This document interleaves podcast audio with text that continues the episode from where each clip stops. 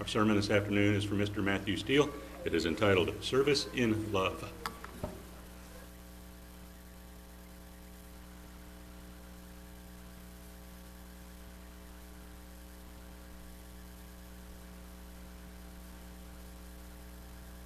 Good afternoon. Oh, I uh, gotta move this. Not too sure why there's a cowbell up here, but I was about to kick it. Okay. Well, uh, you know, as most of you can probably uh, tell by now or know by now, and we've had several announcements. I think it was announced last week, and reminders in the bulletin and so on that we have uh, new elections coming up. Uh, to be part of the boring members, I mean the board members. Uh, maybe I got it right the first time. What do you think, Glenda?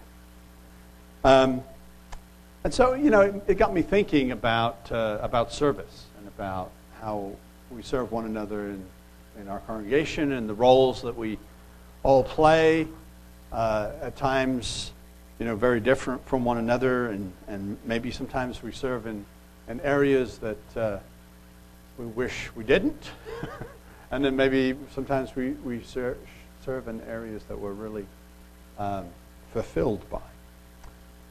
And you know, I was thinking about the board, and I was, I've been trying to encourage, uh, you know, some new blood to, to put themselves on the list for, for the election.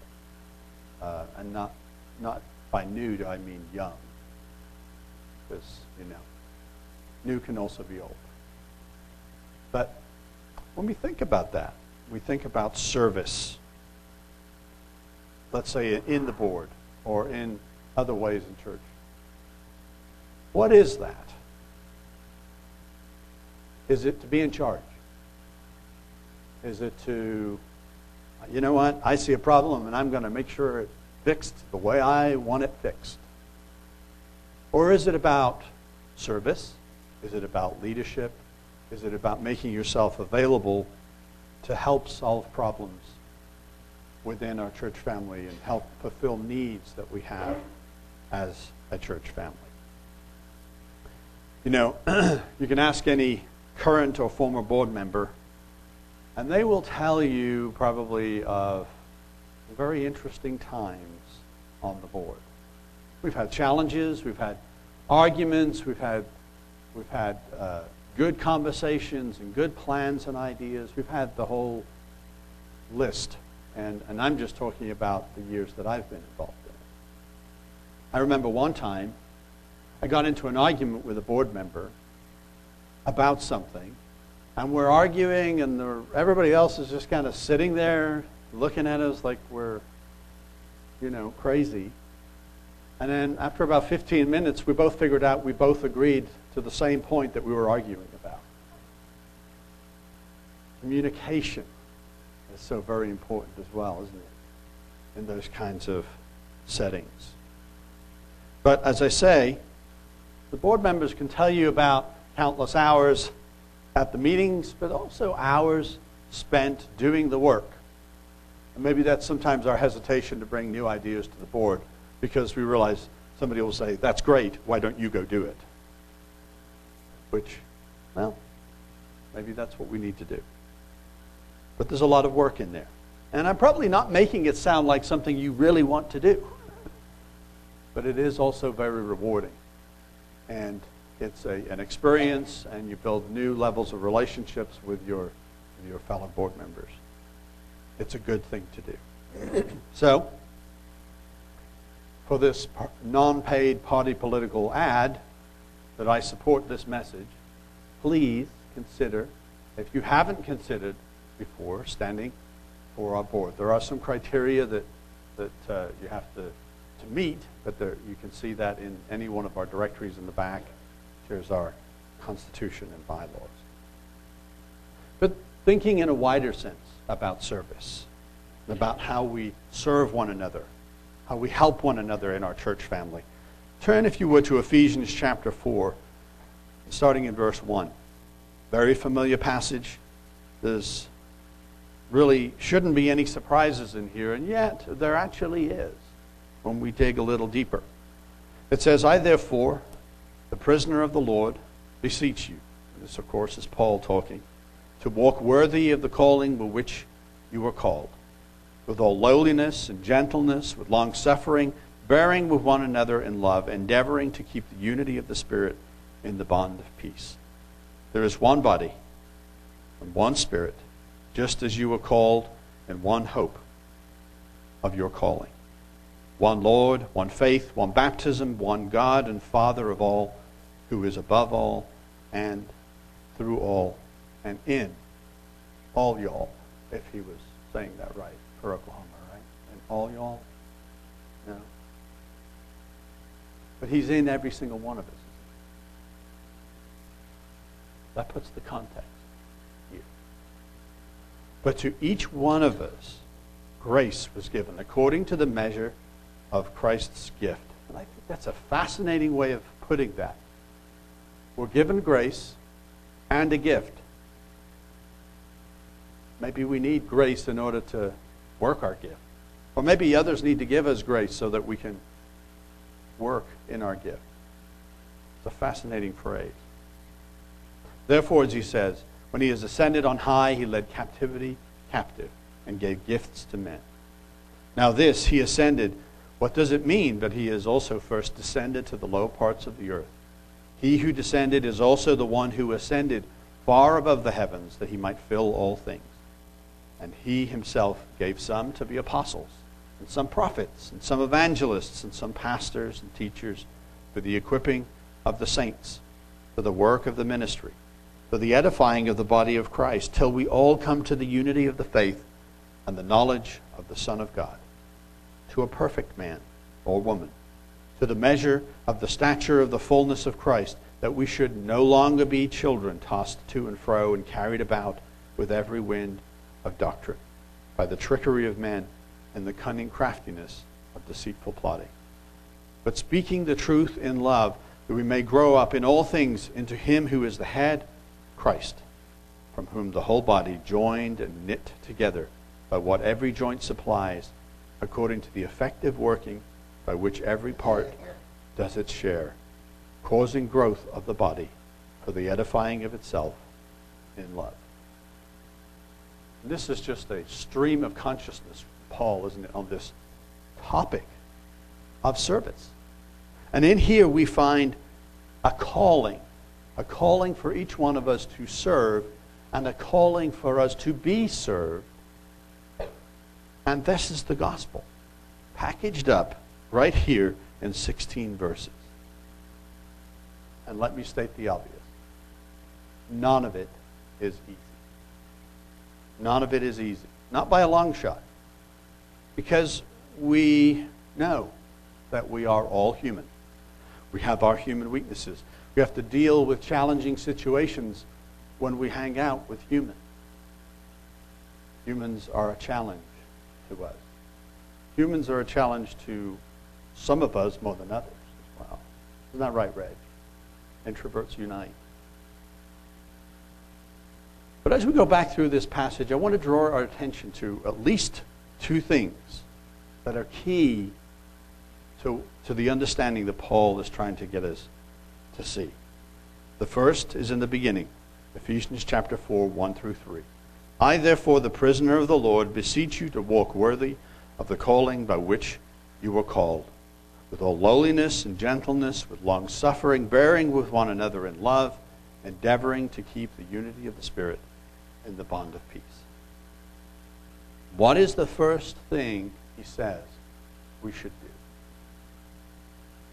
Walk worthy of the calling for which you were called. That is huge. We are to walk worthy of the calling. What's walking worthy? And even bigger than that, what is our calling? And I don't mean in the general sense of we are called to be the children of God. I mean in the sense of service. What is our calling in the body of Christ? I preached on this topic probably a number of times. You guys may have heard this message before. But I remember giving it one time, and somebody after services came up to me and said rather angrily, well then what is my calling? What's my gift? What am I supposed to do? And I said, I don't know. Your calling is your calling. You have to work that out. It sounds like a simple answer, but hey, I have to figure out what my calling is, not yours. So we each have to think about this. He's telling us to walk worthy of the calling for which you were called. And remember, the context of this passage is about service.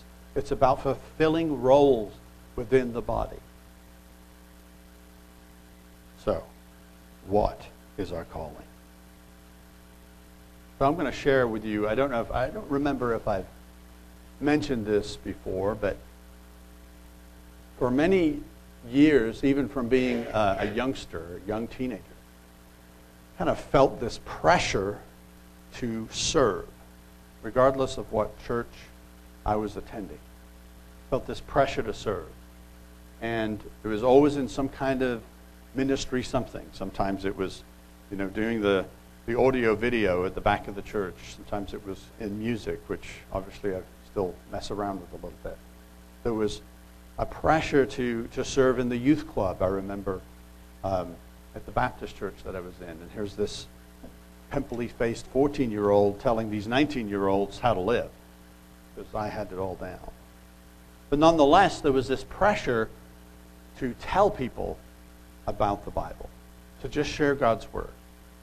Now, along with this pressure was no great skill, right? It doesn't mean that to, you're automatically capable of doing these things. I, I used to think, well, maybe my mother was right when she used to say, you just like the sound of your own voice. When she would be just at her wit's end with my endless questions and comments and discussions. I remember Fran one time, I think Fran, you might remember this, that we were talking about our boys that were little and were like struggling with their walking and toddling around and trying to, you know, teach them these things and teach them to talk and so on. She's like, I know you spend so much time trying to teach your kids to walk and talk. And then you get to the point where you just want them to sit down and shut up. And that's true. So, did I just like the sound of my own voice, or was there a calling? Was there something else going on? And I'm not unique in this. We all can have this or have had this in our life.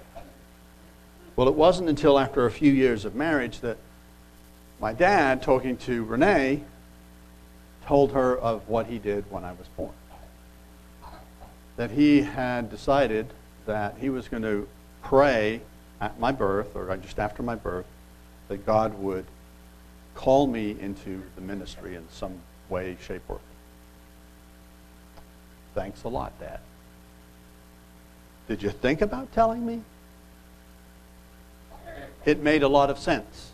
It made a lot of sense why the, there was this pressure to do things that I didn't want to do, that I was uncomfortable doing at times. A calling. And it's, it's interesting to think about that, isn't it? There's plenty of examples in the Word where you have young people called to do a thing, called to be in a mission for God in some way, shape, or form. So, if anybody has done that to your kids, please tell them that you did that to them. Don't be like my dad and keep it secret. But even with understanding like this, even with something like this in our lives, it still doesn't answer all the questions. What exactly are we called to do? What is our area of service? And these are more difficult questions. When we look around the church, we might think, well, so-and-so does this, and so-and-so does that, and somebody else does the other thing. And it just seems like everything's taken care of. There's no, there's no need for me to, to do anything. I guarantee you that's not true. And I know that's not true by what we read in the Word. And we'll get into that in a minute. We might think, well, all the classes have teachers, and all the positions in the kitchen are filled. Is that true? Teachers need relief. We only just about have enough teachers for our classes. And sometimes when somebody is not here, they're sick, or they're having to have another engagement somewhere, there is no class. Or somebody at the last minute will, will jump in. But we could do with more help with our Sabbath school classes, for sure. I'm pretty certain that everybody that serves in the kitchen could really help with more help. They could really do with more help than me. Now, these are just two areas that I'm picking on. I wonder if our audio and video team might like to, you know, have a life. Because Rick is hardly ever out of that sound booth. And I know he enjoys that service. But, hey, maybe that's an area that we can consider serving in. We are all called to serve one another. It is part of the reason that we are instructed to be here together. And I think this ties with what David was saying earlier. In Hebrews chapter ten and verse twenty-three, the writer says, "Hold fast the confession of our hope without wavering, for he who promised is faithful. And let us consider one another in order to stir up love and service." Good works. Stir up service. Hey, could you help me with this? Hey, we've got this new program. Would you be willing to spend some time? It's a few hours a month. Would you be willing to maybe take a Sabbath school class? Just, just once every couple of months, maybe. To encourage and stir up one another in love, not in guilt, not guilting anybody into it, but in love to good works, not forsaking the assembling of ourselves together as the manner of some, but exhorting one another, and so much more as you see the day approaching. And we've talked about this before, that we should be doing it more, that we should be meeting more, if it's possible, as we get closer to that day. We're instructed to come together, to worship together, to eat and fellowship together, and to stir up one another unto good works. To service, to serve one another in love. In order to do that, though, there are two vital ingredients. Firstly, what's the first ingredient? You have to be here, right? We have to be present. We have to be engaged. We have to be here. And the second is just as important. You have to be encouraged by others. Which also means that you have to be here for others to encourage. You have to show yourself willing to serve. I don't know if you've ever thought about this, but when we forsake the assembling of ourselves together, and I'm not talking about, you know, the occasionally not here, family trip, sick, whatever it may be, things in life happen, of course. But when we forsake the fellowshipping on a regular basis, some things happen. One of them is that we are removing our brethren's chance and opportunity to serve us and to serve them. It's part of this path, this journey that we're on, this growth as Christians. We, and if we're not here, we remove a chance for someone to provide value to us, to help us, to aid us, and for us to help and aid somebody else. It might be that the service we do for others, or the service we receive from others, it might be that's the only positive thing that we have in a given week. You know? We can all have pretty crummy weeks. Health, work, challenges in life, whatever it may be, but we can come here and we can serve one another. And sometimes it's the serving someone else that lifts us up, not just being served ourselves. Serving one another is critical. It is the power of the Holy Spirit working in us, and it's a circle of edification that we help one another in love. The second part of this directive from Hebrews ten is an instruction, I think in many ways, to those that are already serving or that are already in leadership, is to look around and see that others can help. Because it's really hard when you're in the thick of things and you're working on stuff and you're, you're busy, to spend that time and look up and say, you know, I wish there's somebody else here that could help me. Oh, hey, so-and-so could come help me with this. And so it's really incumbent upon us as leaders, leaders in our congregation in different areas, to pray. Remember, we're asked to pray, aren't we? Jesus said, pray that more laborers. So we pray for more laborers. And then what do we do? We just do the work ourselves. No, we let the laborers join in. We find a place to have them work alongside us. Show them what needs to be done, how to complete the task. You know, if we don't actively serve, especially in areas that maybe are new and challenging to us, but maybe areas that we're called to be in and we feel this pressure to maybe help, there's something that goes along in our thinking, isn't there? And it's an insecurity. It's a self-doubt. It's a fear. What if I do it wrong? What if I'm not good enough? What if I make a mistake?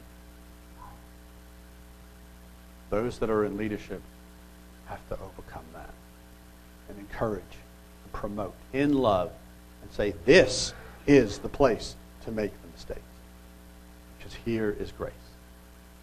Here is where we can serve one another and learn and learn to do better the next time and the next time and so on. Especially our young people, encouraging them to participate and be part of this. Especially our young people. Church should be the absolute best place to mess up, to try and fail and try again, because it's full of grace. It should be the place where we exhort one another, where we promote one another and encourage one another. Not criticize, not condemn, but lift up. We've been given this calling. And I know this isn't necessarily the same as coming along and, and giving somebody a, an ordination, you know, and going back to the question of, well, the question, what is my calling? That is for you to work out with your Savior. It's for me to work out with my Savior. But if we can encourage one another, we can open up these opportunities, then how much more blessed will we be as a congregation, helping and encouraging one another. Of course, we have to be careful, right? Hey, I think you're good at this, so here you go. And just deciding for somebody. We've all heard of church organizations that have done that, and lots of harm has been done that way. But encouraging, encouraging especially our young people, as I said, to try new things. Give it, give it a try. You might like it, and you might be good at it. Don't know until you try. So there's a big difference in recognizing a calling and encouraging a calling or a spiritual gift than trying to force somebody into a role that they are not gifted for. In Romans chapter twelve and verse three, Paul says, "For I say, through the grace given to me, to everyone who is among you, to not think of himself more highly than he ought to think, but to think soberly, as God has dealt to each one a measure of faith. Whereas we have many members in one body, but all the members do not have the same functions, so we, being many, are one body in Christ, and individually members of one another, having then gifts differing according to the grace that is given to us. Let us use them. What was Paul's expectation for the body, for a church family with different individuals, different members, who are members of one another, who are joined with the Spirit of Christ Jesus? What is his expectation of us? That we use the gift. That we exercise our calling. We should be humble. We should be humble enough to accept our calling. Accept the calling that God has given us. Even, hello, Mister Spider.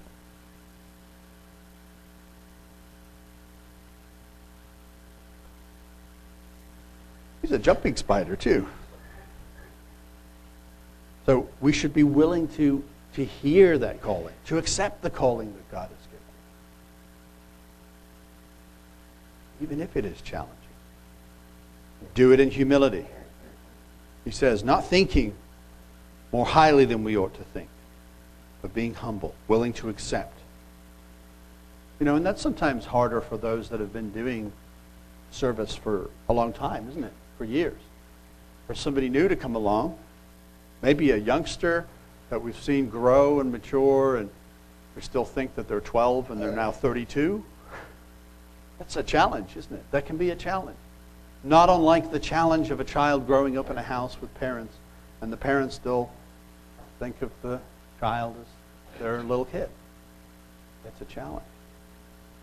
But having the humility to allow those new servants to serve alongside us, with us, and perhaps replace us.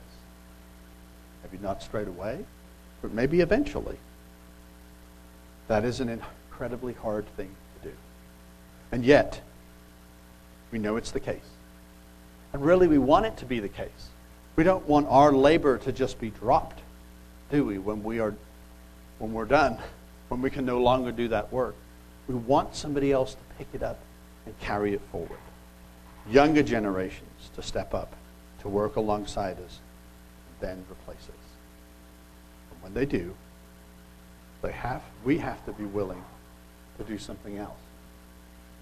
Accept that they're going to do it differently, and not the same way that we did.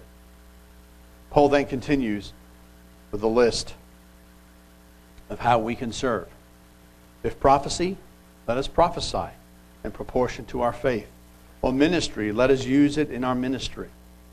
He who teaches in teaching, he who exhorts in exhortation, he who gives with liberality, he who leads with diligence, he who shows mercy with cheerfulness. Let love be without hypocrisy. Abhor what is evil, cling to what is good, be kindly affectionate to one another with brotherly love, in honor giving preference to one another, not lagging in diligence, but fervent in spirit, serving the Lord. There's that serving word there again, isn't it? When we serve one another, we serve the Lord. Rejoicing in hope, patient in tribulation, continuing steadfastly in prayer, distributing to the needs of the saints, given to hospitality. Bless those who persecute you. Bless and do not curse. Rejoice with those who rejoice, and weep with those who weep. Be of the same mind toward one another. Do not set your mind on high things, but associate with the humble. Do not be wise in your own opinion. And that last one's pretty tough. Especially if you serve in a capacity like this, right? I'm supposed to know all the answers. I'm supposed to be wise and all-knowing and deliver the word. Having humility. Say, huh, never saw that before. Never understood that question or even that answer before. Never seen that before. Or, I don't know. Being willing to be humble. If I don't, well then, I don't have to worry about losing credibility, do I? Do any of us? we'll lose our faith. But notice something about this list. It is in every way about service. It's about putting the needs of others ahead of our own desires. The needs of others ahead of our own desires. If we approach service with humility, then our service will be good. But then there's also another warning in there, too. Because, you know, it's kind of interesting. He says, where was it?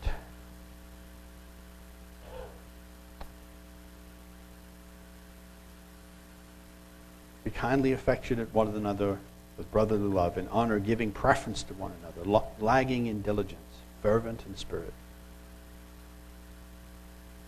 There's another part I was going to comment here, and I've lost it.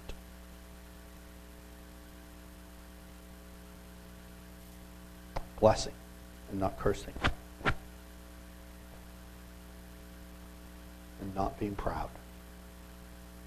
If we approach service with humility, then our service will be good. But if it's not with humility, and I think our service will be disruptive.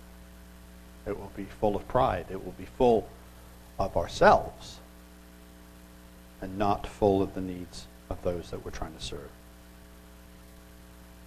Turn back, if you would, to Ephesians chapter four. Kind of rereading what we read earlier. He said, I therefore, the prisoner of the Lord, beseech you to walk worthy of the calling for which you were called, with all lowliness and gentleness, with long-suffering, bearing with one another in love, endeavoring to keep the unity of the Spirit in the bond of peace. If we approach with a prideful heart in any service, in any service that we do for one another, thinking about how we're viewed, and, and maybe using that service as a, as a rank or status. Oh, I'm, I'm this and I'm that. I fill this role, so on and so forth. The I is in there a lot, isn't it?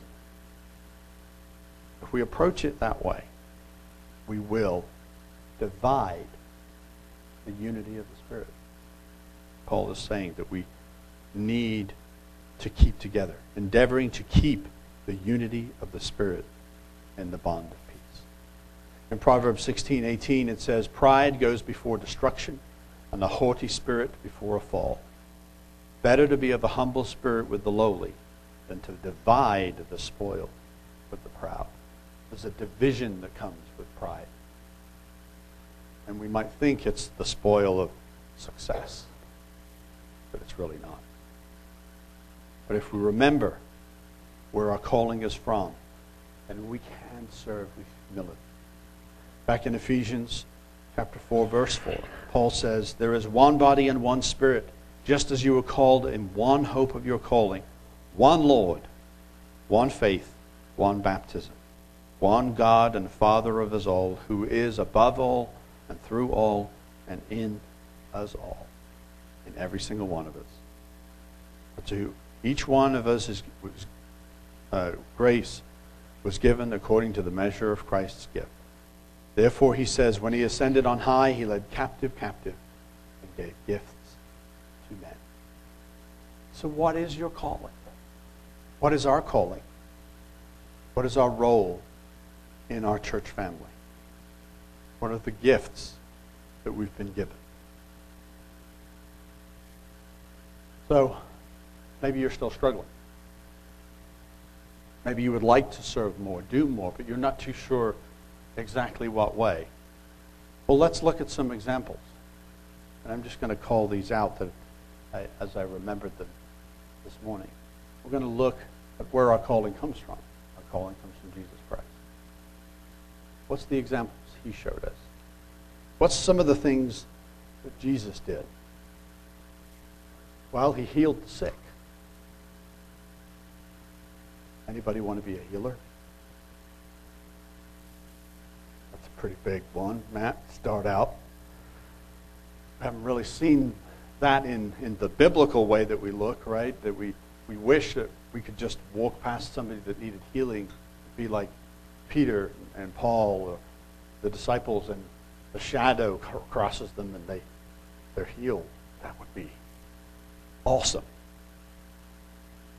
But maybe you are called to be a healer, or maybe a comforter to those that are sick, to help bring comfort, to visit, to run errands, provide for their needs. So maybe we are not called to be a healer, but we can help in their trouble, in their sickness, in their distress. What else did Jesus do? Well, he fed people, didn't he? He fed people. He gave them water to drink. Can you serve in this way? As we read earlier, distributing to the needs of the saints. That's one of the things that Paul called out as being critical, distributing to the needs of the saints. And we tend to be in our society a, a lot more disconnected than that community of believers were. And these were persecuted Christians that were living underground almost and getting access to resources, to food, and so on was difficult. So this was vital. Maybe it's more vital than we think still today. Jesus was an advisor, wasn't he? He's called the Wonderful Counselor. He advised people on what to do with their finances. Did you know that? Jesus was a financial advisor. You remember the story of the rich man that he said, get rid of it all and come follow me. Couldn't do it. Had he done it, he would have been the richest man on the earth. So, can we be an advisor? Can we be a counselor? Can we use our professional skills as an advisor or as a counselor? There's many different ways that we can look to serve. Jesus was a teacher. He said, bring those little ones to me. Don't stop them coming to me. There is so much blessing and joy in teaching our young people.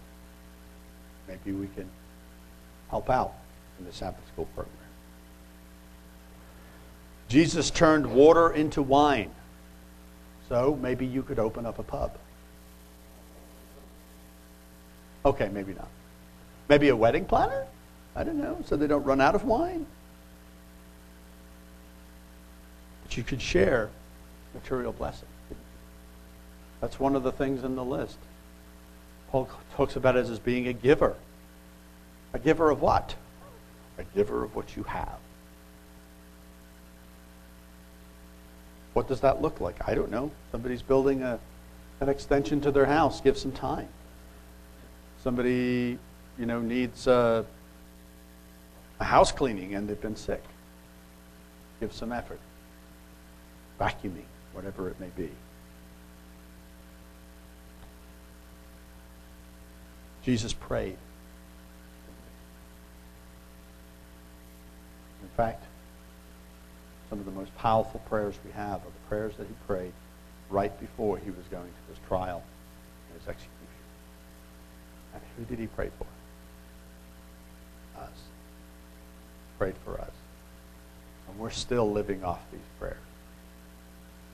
You know, I'm often reminded at times when, when I receive blessings that I didn't earn and, and that clearly God was intervening in my life, and I often think that I'm still living on the prayers of my mom and dad. How powerful are those prayers, as David talked about earlier. It's so easy to forget, and yet we can be carried by prayer. Jesus preached. Yes, we can do that too. He teached. But as we can see from this list, there was far more that he did than just that.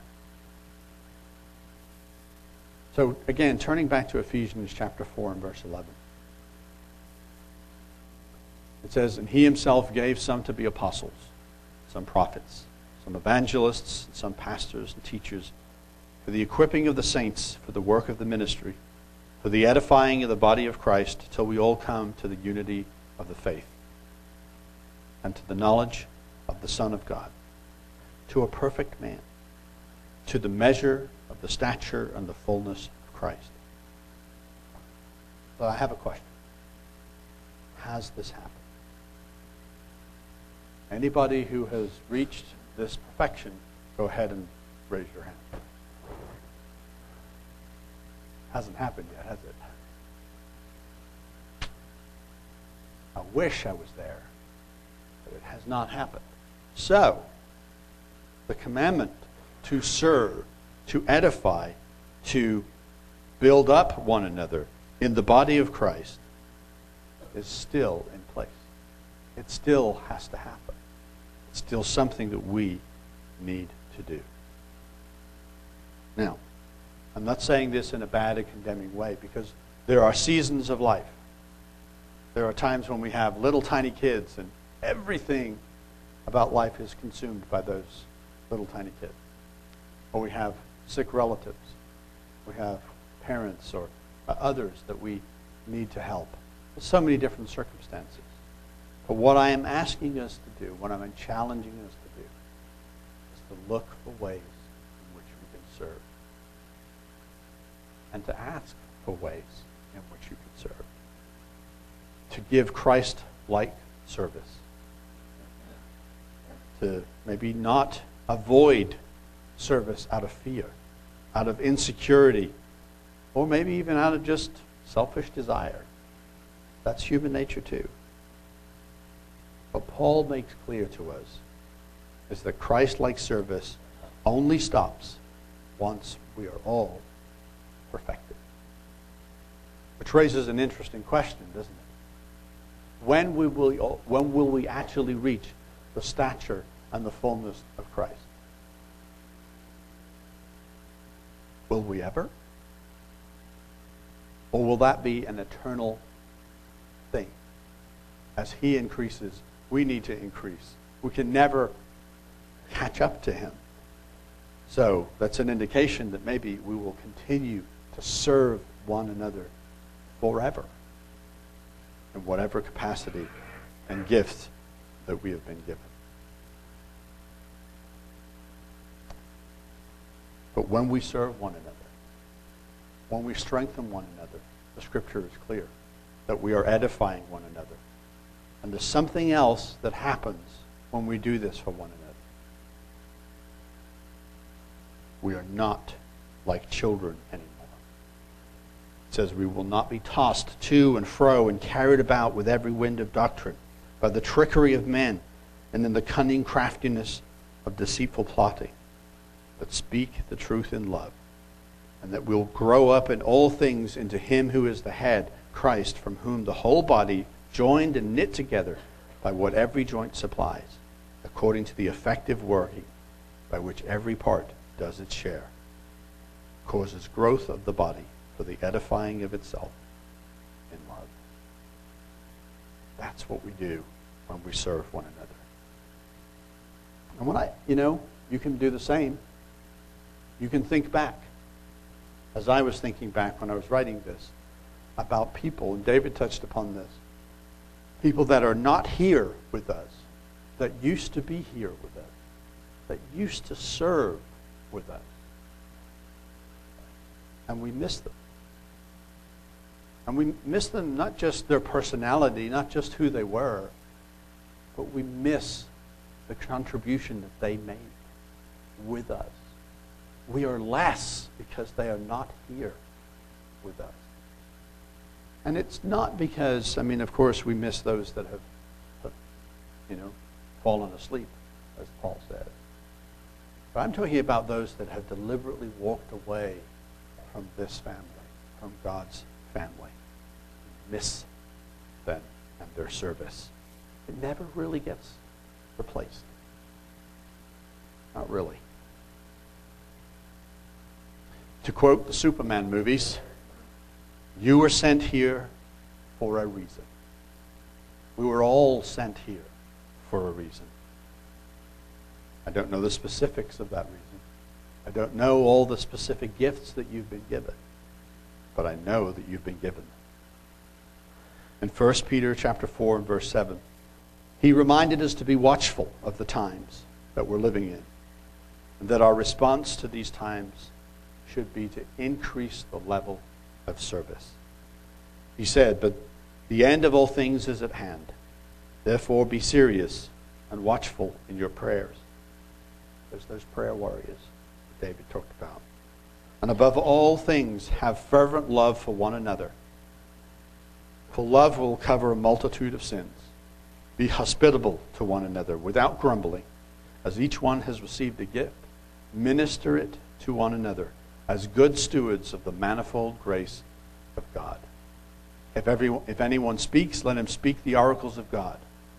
If anyone ministers, let him do it with the ability which God supplies, that in all things God may be glorified through Jesus Christ, to whom belong the glory and the dominion forever and ever. Amen." We are to continue to serve more and more as we see the day approaching, to look for ways to serve one another. So in the practical sense, I encourage each and every one of us to look at a place of service where we can do something to contribute to this church family, and to reach out to our leadership. Maybe you have an idea. Maybe you have a way in which you feel like you can help, and it's something new. I ask you to please reach out and do that. To consider standing for the board, as I mentioned earlier, or in the myriad of other ways that we need laborers. We are not all perfected yet. We're not all in the fullness of the stature of Christ Jesus yet. But with your help, with all of our help in service and love, we might just get there together.